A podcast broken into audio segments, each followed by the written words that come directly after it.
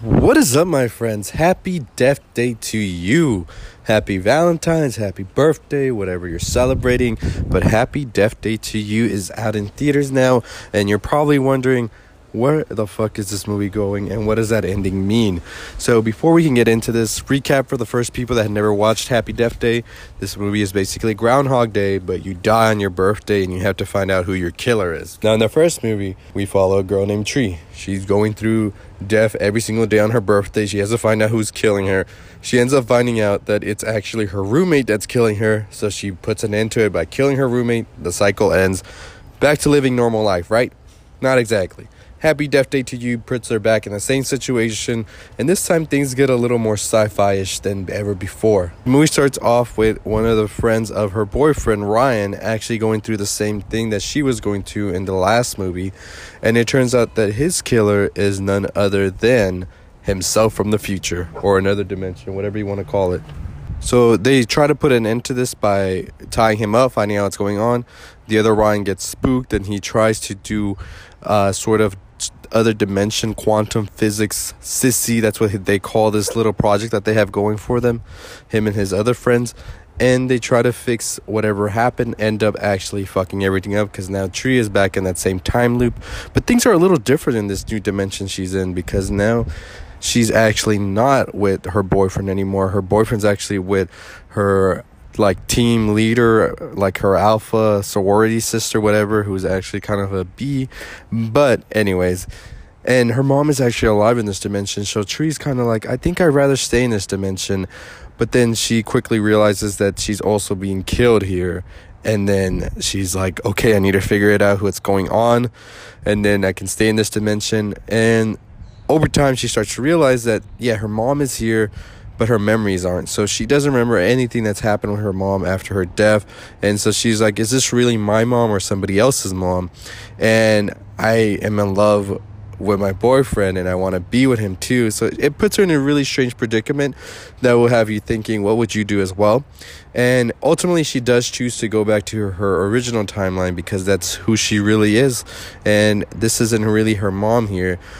But she has to figure out who the killer is first before any of this can happen. And by the end of it, she finds out that the killer is actually her professor from her alternate timeline, from the other timeline that she's originally from. This time, however, he doesn't know her, and he's actually cheating on his wife with her roommate, Lori, who is actually nice in this dimension and doesn't want to kill her.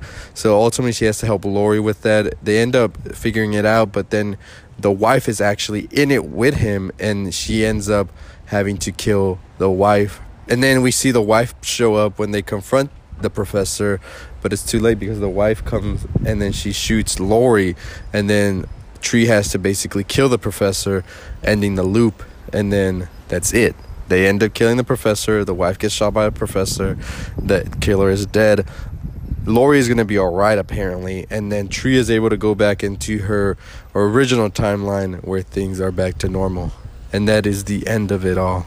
So in the end, we find out that the one doing the killing in this one isn't the roommate. She's actually the one getting killed here.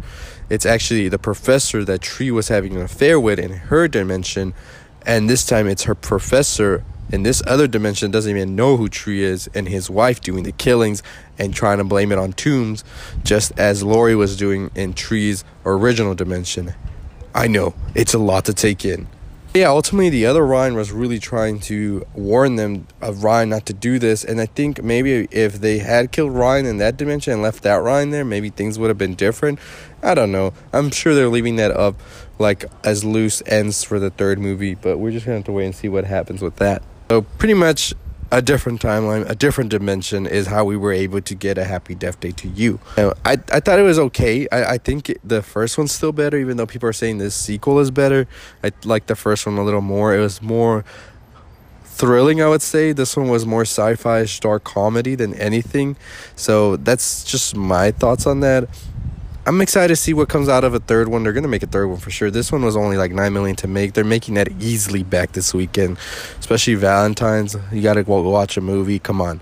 Jason Blum is a damn genius when it comes to this. So anyways, I'm excited for a third one.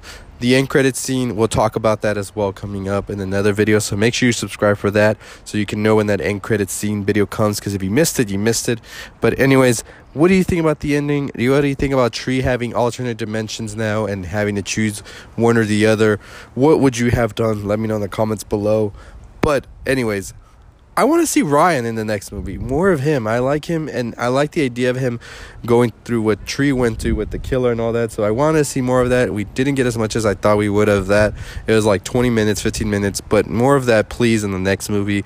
I think he's a really dope guy to see, and I think he's pretty funny as well. But what do you think? What do you want to see in a sequel? Let me know in the comments below. And anyways, as always, if you're not already subscribed, hit that subscribe button. Hit that like, comment, share, all that good stuff. I'll see you next time. Stay positive.